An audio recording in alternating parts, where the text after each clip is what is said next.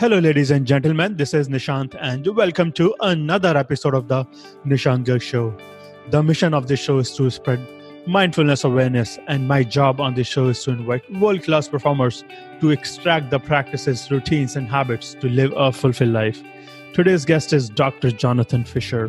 Dr. Jonathan is a Harvard trained physician and practicing cardiologist with 20 years of clinical experience. Dr. Fisher integrates the science of optimal human health with the art of joyful and heartful living. He emerged from his own journey through professional burnout as a cardiologist working on the front lines of life and death. He now leads transformational programs that focus on reversing the spiral of disengagement and burnout in healthcare. He shares evidence based practices and skills that restore joy and meaning to the practice of medicine. In this episode, Jonathan talks about his day job as clinical cardiologist, resilience and well being, his burnout as a cardiologist, meditation and mindfulness, how to increase the richness of deep connection. To know more, keep listening.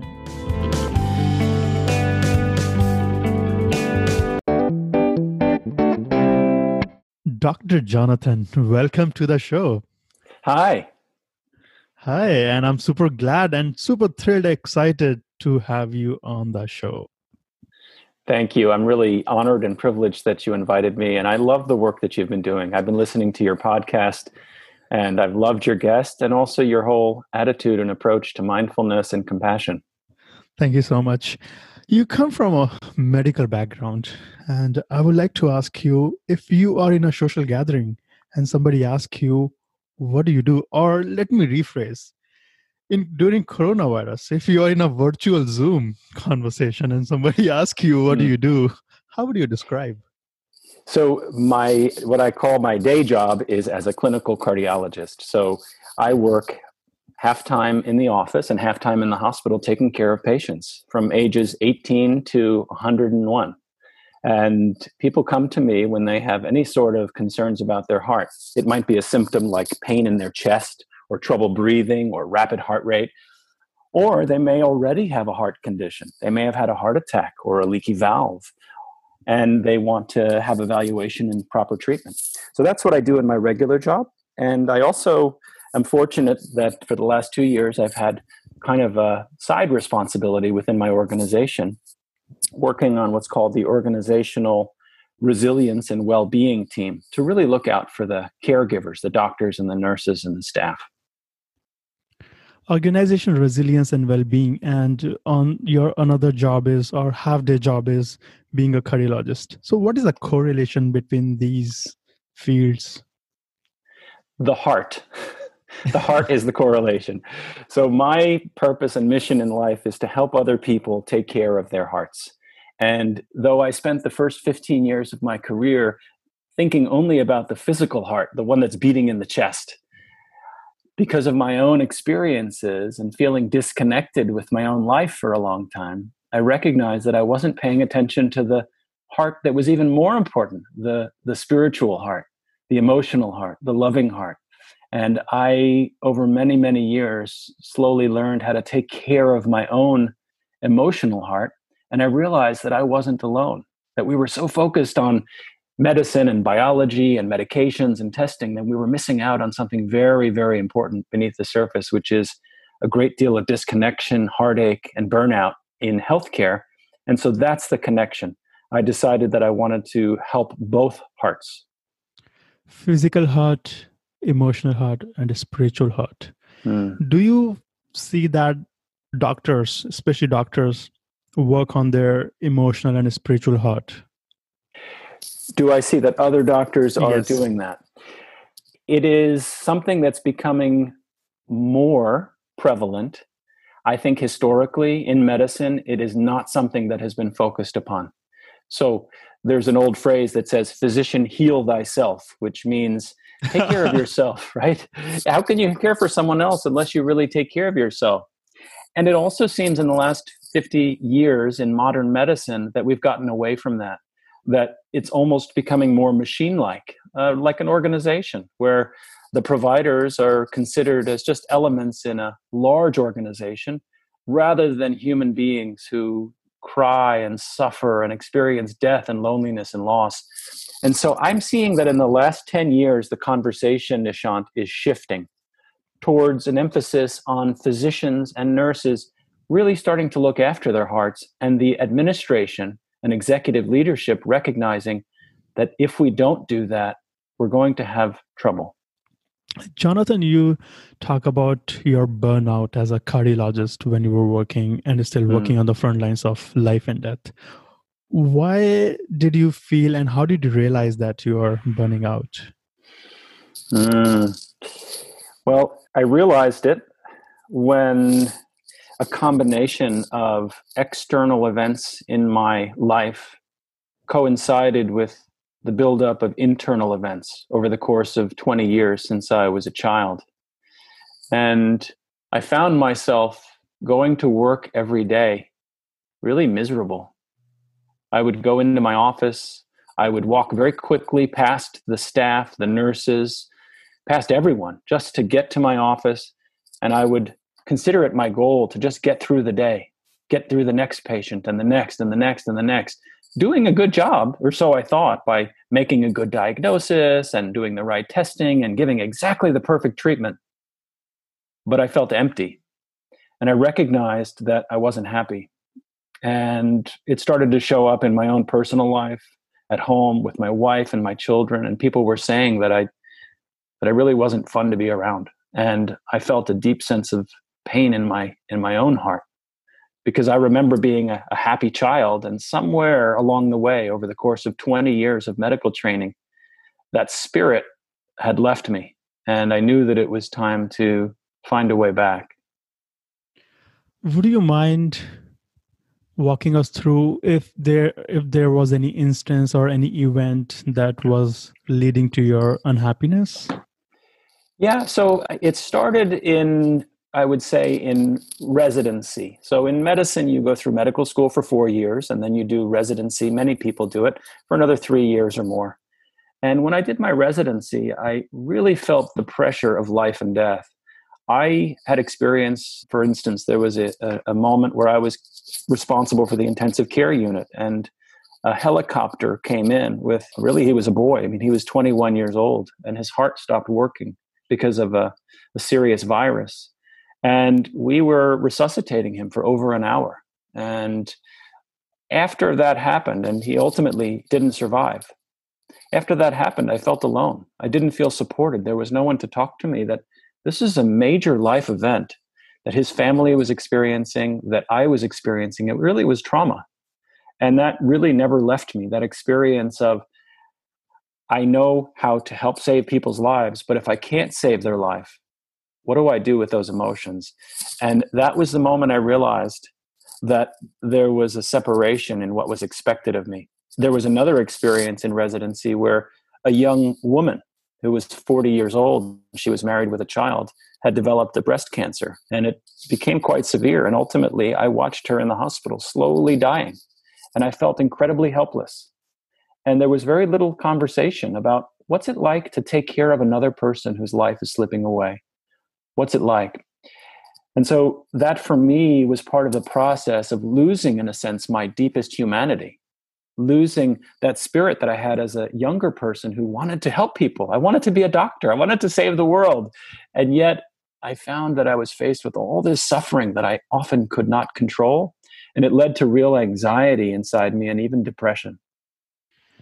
After those instances and going through your burnout, what steps did you take to get into your emotional and spiritual heart? The first step, I think, was to recognize that I was indeed helpless. so, it, it, many of us who are high achievers, type A personalities, doctors, people working in the tech fields and business, we like to believe that we can do anything. And many of us like, right? Right? And many of us believe that we not only can we do anything, we can do it by ourselves. We don't need help. If you ask for help, Nishant, what does that mean? It means you're weak, right? That's a teaching that says, "Oh, do it yourself," and this is a very sort of Western concept. Uh, this individualism, this fierce, rugged individualism, which goes back 150, 200 years, and there's a downside. And so what I had to do was I had to recognize that I didn't know what to do for the first time in my life. I was burnt out, I was down. And so the answer to the question is I did what anyone did is I googled it. I googled the question. So I googled the question and it was something I typed in and it was like how can I be happy again? That was it. And one of the top hits that came up was this thing called positive psychology. And I said, Oh, that sounds interesting. So I, I started reading about 12 years ago, and I'm kind of a self help junkie. And I read every book you could find. I listened to every audio tape you could find. I went and heard speakers. And uh, so I, I really explored the science of positive psychology. And within that, it was discussed this thing called meditation, which I thought was for like people who were mystical and living in India in a cave somewhere. Not for like a Jewish kid from New Jersey. What am I going to do meditating? and it turns out that I bought an audio cassette tape back then, and uh, I spent seven minutes trying to follow my thoughts or keep them quiet or whatever I thought I was supposed to do, and it was miserable. I just, but uh, but you know, I was very persistent, and I stuck with it for about a month every day, just seven minutes, and I noticed little changes going on, and so that really was the answer to the question: is how did I start? I started by asking, how can I get help? And that was 12 years ago. Yeah, so it was 2008, roughly around there. I mean, the spiral downward had been going on for 10 years before that. There was a, a very close death in the family. I, I, moved from New York to North Carolina. I changed jobs. I joined a large healthcare organization, which at the time felt very impersonal. And I was overwhelmed by responsibilities at work. I felt like I was overbooked in my clinic. And I really had very little control over my own life. And so that eventually led me to, I guess you'd call it a breakdown.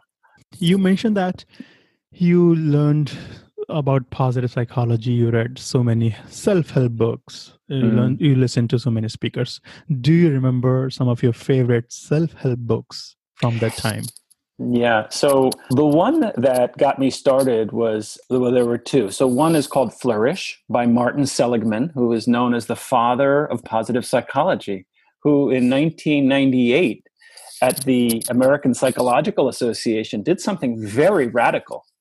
He said, for a hundred years since Freud, the world has been focused on fixing mental illness, fixing disease. And he said, what if we instead went the other way and followed people like Abraham Maslow, the US psychologist from the 1950s, what if instead of focusing on what's wrong with us, we focused on what's right with us when things are going well? how can we live the best possible life? And so he shifted the field of psychology. So that was one. There's another wonderful psychologist named Sonja Lyubomirsky, and she wrote a book called The How of Happiness, which was very influential as well. And that was more practical steps. So I'd say those were two big ones. And then one other great thinker is uh, another psychologist who was kind of buddies with Martin Seligman, and he his name was Mihaly Csikszentmihalyi, who wrote a famous book called Flow. And we all talk about flow and getting in the moment and really getting in the zone.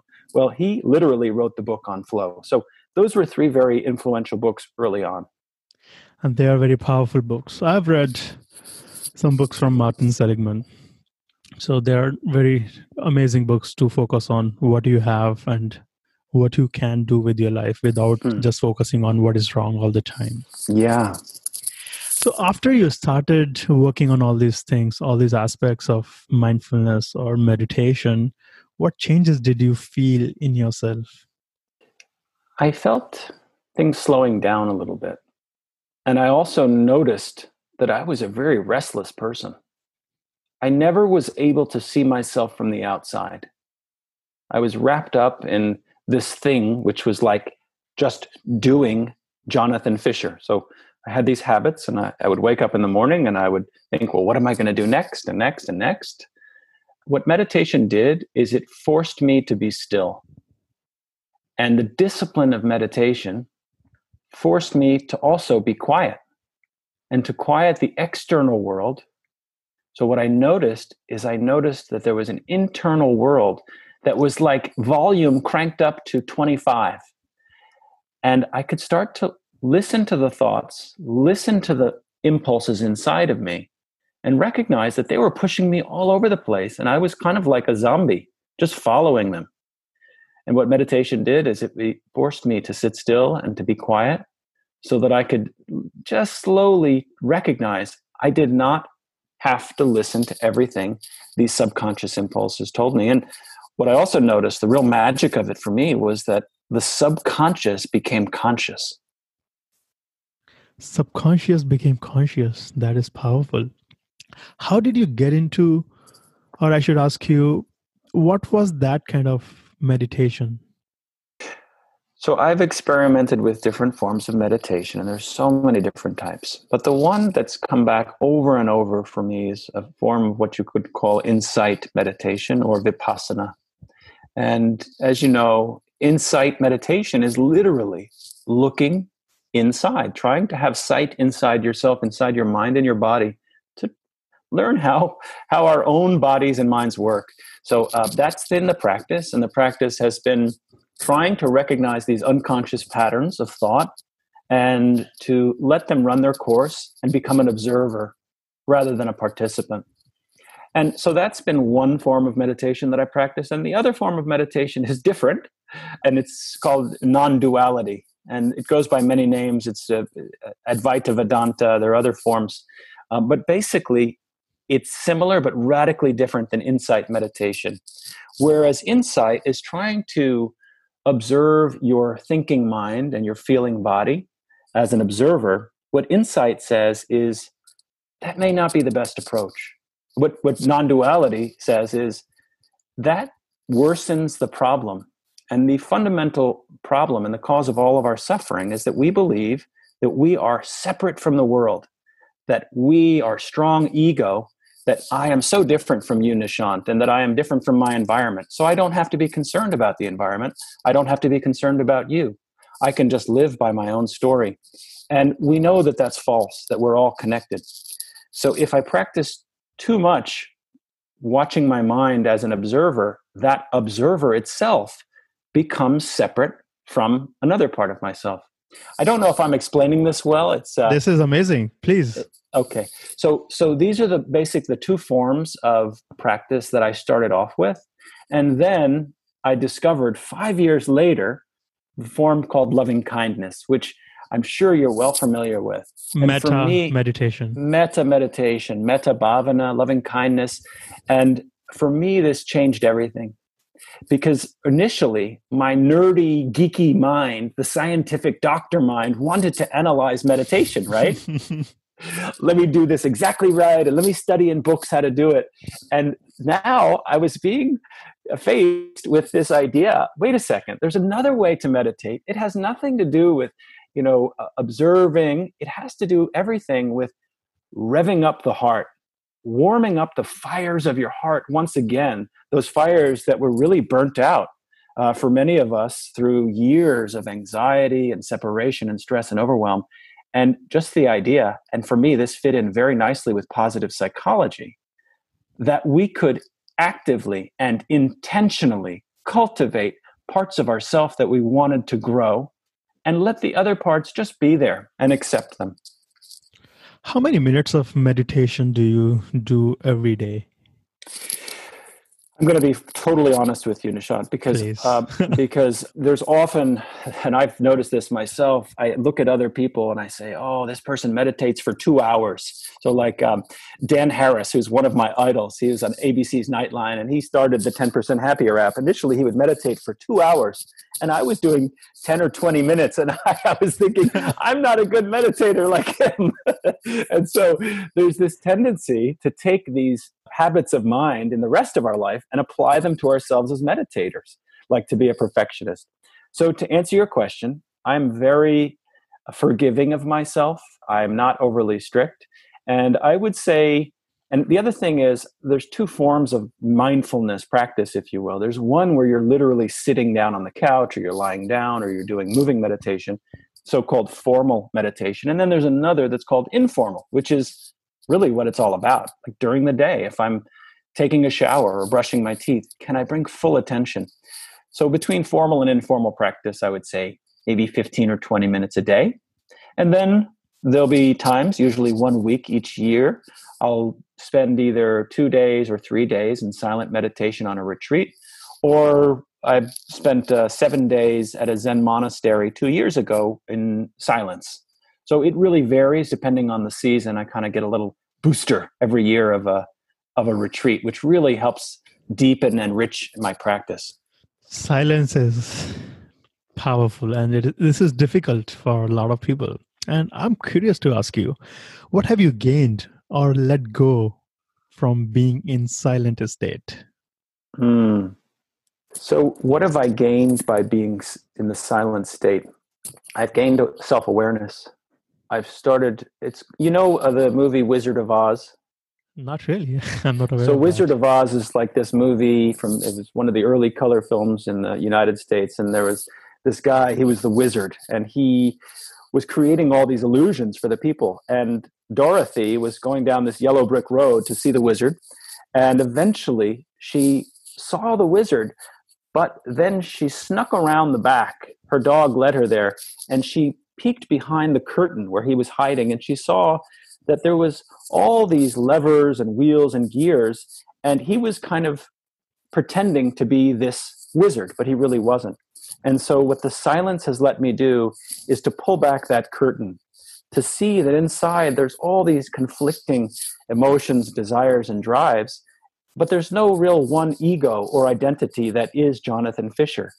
I, or what I would call I or myself, is really just a collection of memories and predictions and fantasies and that that helped me soften my whole experience of life that if i fi- face difficulty or challenge i realize it's usually because i believe that i'm that wizard again so being silent i can see that no there's no one big me it's really a collection of my senses and my memories and my thoughts I love how you explain that. I would like to ask you if someone is going through any tough, challenging time, what would you recommend them? I've been searching for the answer to this for a long time. and being the scientist, I've been searching for one answer that would help everyone. And I know better than that. Um, because I take care of thousands of patients every year as a doctor, I recognize that you can't give one approach to every person. However, I have noticed there is one common approach that helps most people who are facing challenge. And it starts by recognizing where suffering comes from. I'm not talking about pain. There's a phrase that says in life, pain is inevitable, but suffering is optional. I love so, that. yeah. yeah. So I think that was uh, Sylvia Boorstein who said that. And so once we recognize that all of our suffering, all of it, not the pain, but the suffering comes from the mind, then we can start to realize how to get out of the suffering. And the first step is to stop running away from our suffering. Recognize that all the things we do, whether it's addiction and alcohol and computer and anger and even addiction to anxiety, anxiety and worrying over and over and over, those are all ways of escaping our pain. So the first step is to recognize there is no escape. And the Buddhist nun, Pema Chodron, wrote a wonderful book called The Wisdom of No Escape. And in that book, she had one quote which really changed my life and changed my approach to the answer to what you're asking, which is how should we face suffering? And she said, Suffering begins to disappear when we can abandon the hope or belief that there's anywhere to hide. Suffering begins to disappear when we can abandon the hope or belief that there's anywhere to hide. So the first step is really saying, um, what we're doing right now isn't working, so we have to try a different way. The next step is to create a distance between ourselves and the mental activity of suffering.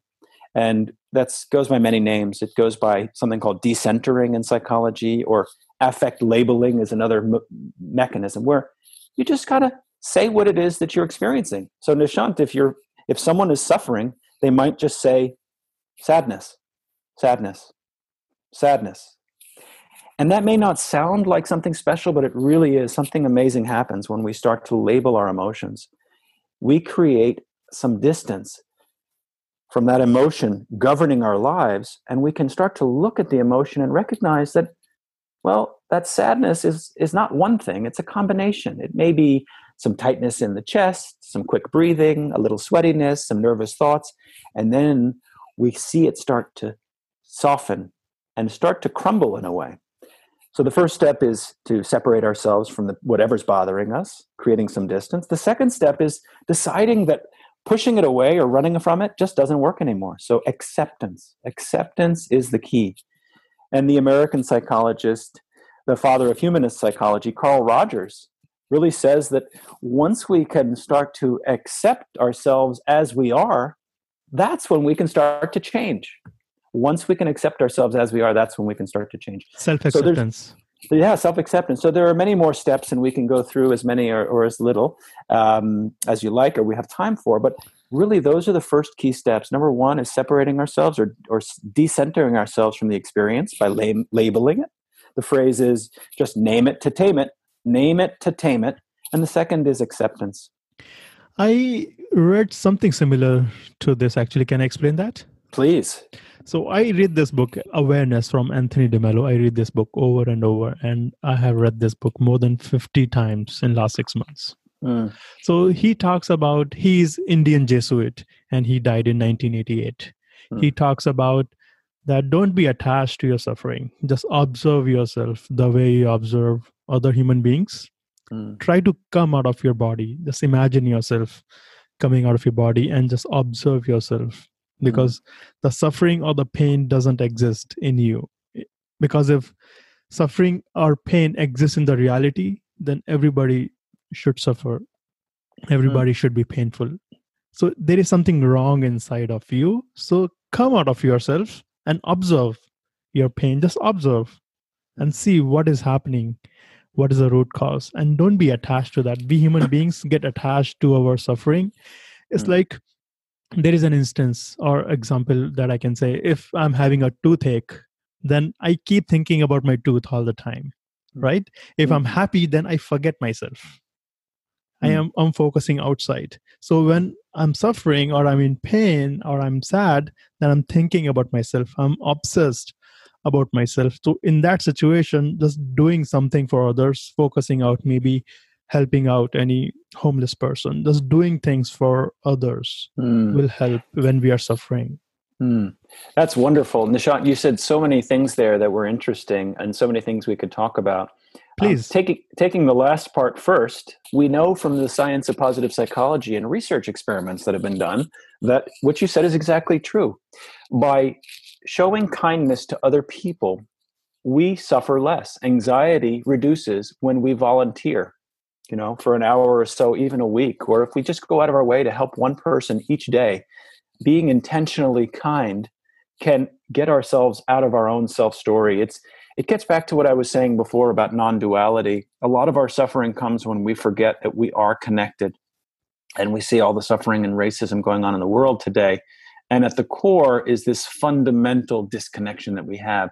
So we evolved to be connected, to be together and yes, to keep ourselves safe.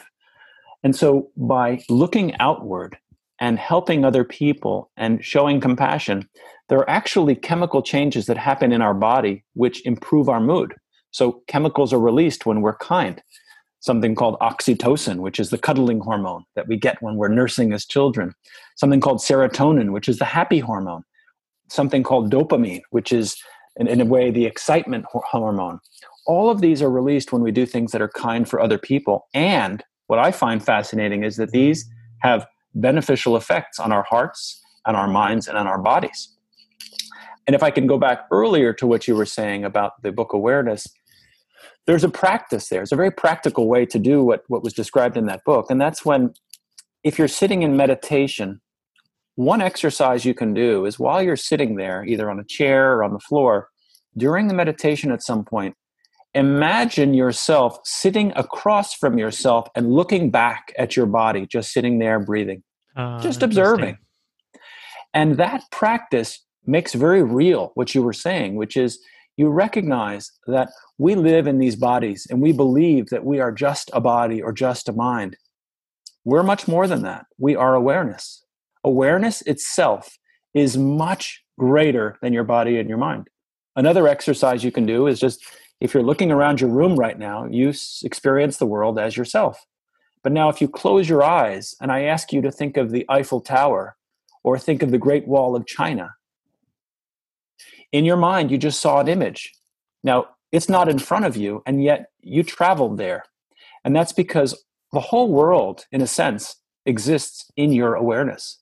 But it's when we become very small and focused on our own narrow concerns, like the toothache, like you said, that we feel very isolated from the world. But when we expand our awareness, we feel very connected with the world. Kindness matters and compassion, of course, matters. Is there any other practice that comes to your mind to be more kind towards ourselves and towards others? One practice to be kind to ourselves is the practice of self compassion. And there are many, many ways to practice self compassion. Self compassion, well, first, it, it helps to back up, to define our terms. Well, what is kindness? What is compassion? And how are they connected? And so, compassion is the desire to alleviate the suffering of others. Kindness is the desire to see other people thrive and flourish. And there are really three directions that we can point our compassion. So if there's suffering. So, Nishant, if you have a toothache, I can be compassionate for you. That doesn't mean I pity you. It doesn't mean I just feel bad for you. It also doesn't mean I experience what's called empathic distress, where I, I start to feel the pain in my own mouth because you're feeling pain, right? Because that doesn't help you. That leads to uh, real distress. It does mean that I can understand and, in a way, sense what it feels like to be you and then I can offer to help you in some way. That's compassion. So, the first direction of compassion, and this was described very well by Paul Gilbert out of the UK. The second direction is pointing compassion towards ourselves. So, that same desire to help alleviate suffering, but why don't we treat ourselves as well as we treat our best friends? And then the third direction is really out to the whole world. Can I broaden this general sense of compassion that I want to alleviate suffering wherever it is in the world? because when someone else suffers in a way it affects me negatively and with that said there, there are a couple of practical ways you can practice self-compassion. One way is simply just put, to, put your hand over your heart. Now it feels a little bit awkward to do this if people are watching you so maybe if people aren't watching you you do it at first. Or if people are around you can just kind of fold your arms and your elbows almost as if you're thinking and just give yourself a little squeeze or a little hug. That can release that same cuddle hormone, that oxytocin, which has a calming, anxiety reducing effect on the body.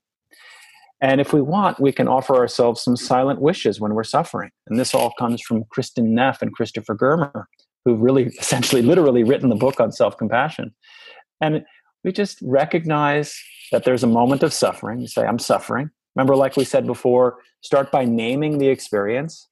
The second is to remember that we're not alone, that Everybody suffers. And that makes us feel less disconnected. And then the third piece is saying, okay, I'm suffering, other people suffer, but can I not do what I normally do, which is to yell at myself and blame myself for something? Can I instead just be kind to myself? So those are the three steps of a self compassion break. And be I mindful that. of the inner critic. Exactly. And, and the mindful of the inner critic, that's what I find interesting about that is a, a lot of i hear a lot of people talking about well recognize your inner critic. It's not that easy to do unless you practice mindfulness. So i only it took me about 10 years to totally demolish my inner critic. And it only happened because i sat in meditation every day. And i would hear that critic coming up and saying you're not meditating right you're not being a good father, you're not being a good doctor, all these negative things that I would hear. And then I would start to challenge those thoughts. But without that practice of silence and stillness that we talked about, I think it's hard to recognize that voice because it's so conditioned to be part of our operating system. And what we're trying to do is something radical. We're trying to literally rewire our brain. And that voice of self criticism often is there since we're five years old. So you could be 20, 30, or even 40 years hearing that voice. It takes a lot of work, but it can be done to replace that voice with an inner cheerleader. Yeah, exactly. exactly. It really is there to say kind things like, hey, you're doing your best job, buddy. I'm really proud of you. You're trying hard. You're going to make it through this. I'm there for you all the time. I love you so much. And I know all the things you've been through. I just, I support you, whatever's happening today. So these are the types of voices now that I have inside my head instead of the other old, really negative voices. Uh, I love how you explain that. We all have those inner critiques, those devils. We all yeah. have that. It just recognizing that being aware of it and allowing them and not neglecting them not avoiding them i remember this guest house quote from rumi mm. jalaluddin that invite all the fears all the devils i'm paraphrasing here and mm. don't avoid them just invite and just talk to them just treat them as your friends you mentioned yeah. that you hmm. have it, it has taken you 10 years to get to this point. And i would like to say that for our listeners if you're just starting this mindfulness of meditation it's a process. And dr jonathan has been a medical doctor and it has taken him 10 years. So please do not give up. Keep trying. Keep moving forward. Mm-hmm. and you always talk about being joyful and heartful living. What mm. does joyful and heartful living mean to you? Mm joyful living might mean something different for me than it does for you. So there is no one way to live joyfully. What it does mean is we don't have to accept the life that we were given. If we're unhappy, if we're suffering, we don't have to live that way the rest of our lives even if we're just sort of going through our day to day feeling mm, ho hum, feeling average, just sort of getting by, I'll go to work today, I'll go to work tomorrow, wait for the weekend, and then do it all over again. Well, if that's the way we live our lives, we end up, when life is over, looking back and saying, Where was the joy? Where was the pleasure? And so for me, joyful living is knowing what makes me feel good in this moment and also knowing what makes me feel proud and a sense of service and accomplishment if I look back at my past. And when we look at the science of joy and the science of happiness, that's really, those are two aspects of joy, and we need both. We need to experience pleasure in this moment, and we also need to have a sense of accomplishment and a sense of well being in our lives as a whole, even if this moment isn't quote unquote happy or pleasurable. So, that's what joyful living means to me. And heartful living means not closing myself off to the emotions that I experience, not viewing any emotion as bad or broken or wrong, but as Carl Jung talked about, embracing all the shadows, all the darker parts of ourselves that maybe we were afraid to look at or we're ashamed of. What would it be like if instead of pushing those things down deep inside of our self conscious and hiding from them and running away from them through addictions and other behaviors, what would it be like if we just said, This is part of who I am? Can I welcome all parts of myself and not be so afraid of even my own self? And so that's heartful living, is living from a place of compassion and love. And that's what Viktor Frankl in the book Man's Search for Meaning says that purpose is something when we have a purpose meaning for life it doesn't mean that we are going to find purpose every moment to moment. Mom- every moment can be challenging it can be tough you know when we but overall when we see that we are happy we are fulfilled we have a purpose but it doesn't mean that every day is going to be purposeful or joyful or happy.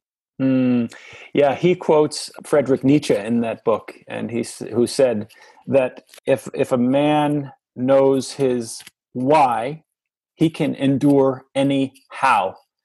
Meaning, if you have a sense of your purpose, even if this moment is challenging and unpleasant, you can you can figure it out. You can work out a way. Yeah, I love that book. Uh, I read that in 2008, very early, and that was a, a pivotal book in my own life. So I'm glad you brought that one up.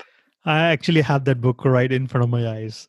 Mm, that's a good one. Good one to have in front of us all the time. Man's search for meaning, and really, that's that's kind of a bigger conversation, right? Isn't it, Nishant? Is like, why are we here, and what's the purpose of all of this? It, and for me, this I'm going to confess to you, and I hope you, you're not upset, but I don't really care about mindfulness. I, I really don't. I, I, I think it's useful as a skill, and I think it's one of the most powerful tools we can offer people to reduce suffering and to bring joy. But for me, it's not about mindfulness. It's about can we find a sense of purpose and service in our lives? Can we find a sense of joy in our lives so that we're not languishing through our lives and following these addictive patterns that keep us separate from other people? The addiction to frustration, the addiction to rage, the addiction to racism, the addiction to anger. And instead, can we live from a higher place? And it's not easy. We've inherited these brains from millions of years ago that are basically fearful brains that spend their times worrying about what's going to happen next and making making plans for futures that aren't going to happen. So so I really love that book, Man's Search for Meaning, because I think that's what it's about. As human animals, we make meaning. We tell stories. All this is what makes us special, right? So I, I just love uh, I love that you brought him up. And I I like the distinction that you made kind of between mindfulness and the purpose. I believe that mindfulness is just a tool to getting closer to our purpose and meaningful life. There are many tools in life that we can adopt, but mindfulness is one of the tools, and meditation is one of the practices in the mm-hmm. mindfulness. Have you taught or talked about meditation in your family, or do they pursue meditation? Well, there. If you were to draw a line on a piece of paper about my approach to my family and sharing mindfulness with others, it goes up and down. Um, and and it's because I've learned a lot since I started. And, and, there's a famous quote, Nishant, which kind of answers your question for me. And it says that if you see the Buddha on the path, kill him. kill him. yeah, kill him. And and the answer is that it, it it's not the Buddha. So someone who is who is talking about mindfulness all the time and someone who's telling other people, well, you should do this and this is how you should be and this is how you should do, that's not really the idea. I think the idea is and now my children and my wife will tell you otherwise that I still haven't learned that lesson because I because I find myself blabbering off at the mouth sometimes and saying, you know, this is how we we do things. But uh, what I've recognized is less talk and more walk, which means if we can just be more present ourselves, if we can uh, overcome some of our own patterns of fear and disconnection and anger, whatever it is, these negative emotions that keep us separated, and if we can start to cultivate a rich, deep compassion and kindness in our own hearts and start to treat other people that way, there is zero need for teaching our families because children learn by watching, they don't learn by listening so much. And being action oriented when our is speak louder than words. Absolutely. and if i can add a little caveat to that because i've thought a lot about action because you know, there's Please a lot of talk in well there's a talk in the mindfulness community and meditation which is that we do too much we, we act too much. And and mindfulness as jon kabat-zinn is about the non-doing right? Non-doing. So how do we reconcile this seeming dilemma between this action and wanting to do and then non-action? And uh, the way I do is I view that sometimes not doing anything, just being still and quiet, is often a powerful form of action. And so sometimes that's the only action that's required is not reacting, just just being still and being present and being open, even if emotions become very challenging. Doing nothing. And I read this doing nothing philosophy in Lao Tzu, Tao Te Ching. Mm-hmm. I want to ask you that I'm painting this picture of yours before and after. So, before mindfulness and after mindfulness, how does your friends, family, or your patients or your staff members see you? Is, do they see any difference in your personality? If you ignored everything I said, because my answer is it, it's I, I, could I could tell you whatever I want and you wouldn't know if it was true or not. But if you instead go to my hospital right now and you talk to the 45 staff members in my office or if you go to the ho- that was the office if you go to the hospital and you ask the nurses in the intensive care unit or the other doctors they would tell you there has been a radical difference in the way they experience me since i started practicing mindfulness and compassion yeah. and the difference is now I, in, when i go to the office instead of keeping my head down and barreling through the day and viewing everyone as just there to go through or to help me in some way, instead it starts off with smiles and high fives and hugs. And I talk to my staff about their personal lives and I ask them how they're doing and their, their spouses and their children. With my patients, my patients, many of them will not let me leave the office without giving me a hug. And wow. I used to think that that's something, well, doctors shouldn't do that. We shouldn't get too emotional. Remember, I talked about my residency experience, yes. where we have to shut ourselves off. And what I realized this heartful living is about allowing yourself to be a human being. And human beings are sad and we're happy and we're pained and we're joyful. And that has increased the richness of my connections deeply with my colleagues, with my staff, with my patients, with my administration, and within the whole hospital system and the healthcare system as a whole. Even the way I relate to the challenges of burnout in healthcare are radically different now. What compliments do they give to you usually? People say that I am calm and that I'm uh, caring and kind. Uh, people say that I'm a really good listener and that I'm very empathic. They are amazing traits that every human being wants to have and they should have, I think. Mm-hmm. So, does all these traits come naturally to you, or you just keep doing practice more and more now? Can I tell you what does not come naturally to me? Please. yeah. So, being calm uh, does not come totally naturally to me because I, I think I had a genetic tendency and it was reinforced in my childhood and even later towards anxiety. And anxiety is a worry or a fear that something bad is going to happen, even if there's nothing wrong. And it really comes from the imagination and a habit, this loop, this wire in the mind that just goes around and around. And so being calm uh, does not come naturally to me. Though after practicing for a decade and thousands of hours of meditation, it comes quite easily for me right now.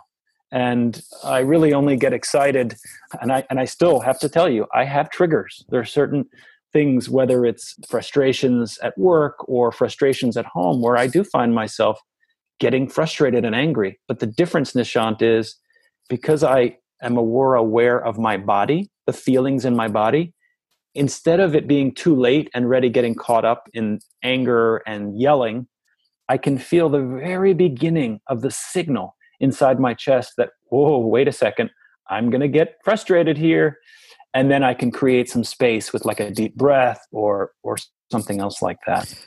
And the result of mindfulness is awareness. You're aware that this these feelings are coming into your mind and body, and you have mm. tools to work at it. Do you? How do you believe in the power of pause?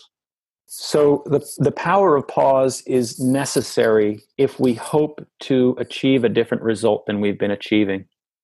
So the human mind evolved to run on automatic pilot. And I, always hesitate when I read mindfulness literature and they say, well, autopilot is bad and get away from autopilot.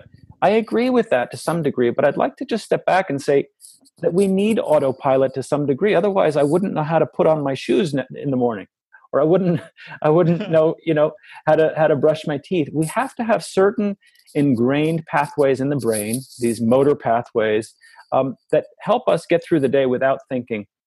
However, none of us is perfect. None of us is calm and open all the time.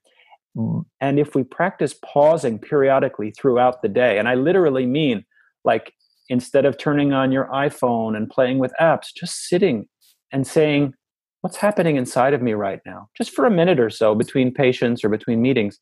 In that pause, we can start to recognize things that are happening that maybe we don't feel are aligned with how we want to be that kindness that curiosity so pause is required if we want to change. We can't just keep running forward and try and shifting the train tracks uh, without slowing down first. Do you feel that we can transform the world by these basic simple practices in mindfulness? No um, um, I'm being a little silly there. Um, I mean, the, my instinct is to say, of course we can, and I and I really do believe that. I really do believe that these practices will change the world. Not only can they change the world, I believe that they will change the world. The reason I say no is that if any one of us sets out to change the world, we won't even change ourselves. Because it's if we start to look outward and we look too broadly too soon without looking at our own uh, deepest shadows and our deepest triggers and the things that we still have to do a little more work on, a little more acceptance, a little more kindness, um, we are less likely to change the world. However, if in a non selfish, non self centered way, each day we commit to improving ourselves just a little bit to be exactly like we want the world to be, I do think we can change the world, especially if we start in small circles. So if I start with myself, start with just my family, and then maybe just be a certain way when I'm around my friends. Now, some of us have chosen to go on and be mindfulness teachers and meditation teachers. And that's the way that we want to change the world. And that's one of the ways that I've been very privileged to help make a change in our healthcare system, where I lead workshops and retreats for doctors and nurses and executives and leaders. And I do feel like there is a way to change the world, but we all have to start within ourselves. Can we say that we don't have to change the world, we just have to change ourselves? I think I think it's natural that once we make that change in ourselves and we recognize that we are not really separate from the world, we all, and I know a lot of people, Nishant, you probably do too, at some point focusing only on the self is not satisfying. And it leads to a desire to look outward. And so I agree with you. If we start by looking inward at the self, eventually we move outward to the world. But it's very important for me to say that mindfulness and these practices are not whole, they are not complete if we're only focusing on ourselves. So we have to try and help in service of others, in service of making the world a little bit better. And that was the original concept, you know, in the Buddhist literature. Mindfulness wasn't about self help. It was about living in a more compassionate society, bringing more compassion to, to others, not just to ourselves we all need certain practices it's a it's a sweet spot finding that balance between inner and outer being we still need business productivity hacks we still need you know mm. things to go in the world and achieve things and then come back into our inner being and be calm relaxed be compassionate mm. and kind mm. towards others i think when we have those kindness compassion traits we deal with ourselves and others in a better way Mm. I, am curious to ask you do you feel that this mindfulness thing is becoming commercialized? Yes. uh, it is, and you know, it's it's it's only natural. I mean, we live in a capitalist society, and and we many of us need to uh, buy food and to have shelter, and some people have decided to make it a, a career to teach mindfulness. But just like any teacher who's providing any skill or service, it's reasonable to be paid for that, to be remunerated for that. As far as the commercialization, I don't really have an issue or a problem with it, except when the core message is lost. When the core message is lost. And what I mean by that is many applications of mindfulness in the organizational space may just be well, let me teach you how to reduce, or I'm going to show you how to increase your productivity at work. And that is the mindfulness program that you get for your, your employees. For me, that is the commercialization of mindfulness uh, because it misses something deeper, which is about helping people find a deep sense of their meaning in life and helping people connect with others and with the world. And so for me, if mindfulness does that, it's okay if it's commercialized. We have to incentivize people to spread the message in some way. If somebody is starting afresh in the mindfulness space, what is there any book or any other thing would you like to recommend? They're very mm. new hmm. to this space. Yeah, so uh, recognizing that we all learn in different ways. Some of us like to listen, some of us like to read, and some of us like to do. Uh, what's wonderful is there are so many different ways. And so for me, I like apps. And so there are many good apps out there that you can find. You can find Headspace and Calm are two big ones, and Insight Timer and 10% happy, Happier and Wellness Coach. There are many apps out there. In terms of books, there are uh, many books, but I love the one by Jon Kabat-Zinn. who, which is the one I come back to over and over, which is called Full Catastrophe Living. And to go along with that book, there's this, another book which is called Wherever You Go, There You Are. And these are two of his earliest ones. And they really are kind of like two ends of the spectrum for me. And what I like is they appeal to the left brain and the right brain. So, full catastrophe living appeals to the left brain because it really gives a deep analytical understanding of well, how does suffering happen? How does stress happen? How do we make things worse for ourselves? And how does mindfulness work? And he kind of is like the grandfather of mindfulness, at least in the West since 1970s. Yeah. And the second book is Wherever You Go, There You Are. For me, it appeals to my right brain. It's much more magical and poetic, and it really kind of gets away from that analytical mind which carried me around for so long. And so many of us. Uh, Jon Kabat-Zinn. Uh, wherever you are, wherever you wherever go, you go, there, there you, are. you, are. I'll put those links in the show notes. Wonderful. Awesome. It has been an amazing conversation with you, Dr. Jonathan. And my last question to you for our call is what's the impact you want to leave onto this world? Kindness. More kindness. I want uh, people to give themselves permission to be kind to themselves because I believe that when people learn to be kinder to the darker and more painful parts of themselves, they naturally will start to be kinder to others. And I believe in the ripple effect of kindness that if I'm kind to you, you may be more kind to the people you see today. And we have no idea the impact that can have on the world as it will be for our children and for our grandchildren. So, so kindness is the legacy.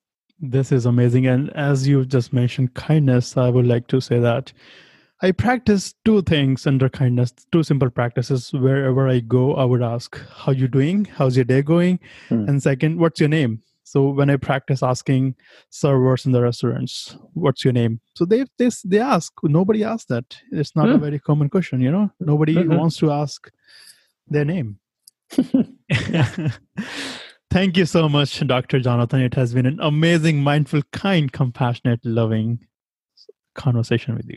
Thank you so much, Nishant, and keep doing all the wonderful work you're doing to bring mindfulness and compassion to the world. I really support you. Thank you so much. Thank you for listening to this podcast episode today. If you did enjoy this, please subscribe to this podcast on Apple Podcast or you can visit https colon slash slash N-I-S-H-A-N-T-G-A-R-G dot me. You can also share this episode with your loved ones to help them live a fulfilled life. You are not alone in this journey. We all struggle in life. There is no shame in talking about it. I go through my highs and lows. I get depressed, and these practices help me in living a resilient life. You can also do this. You got this. Don't judge yourself. You are doing the best you can. And thank you so much again.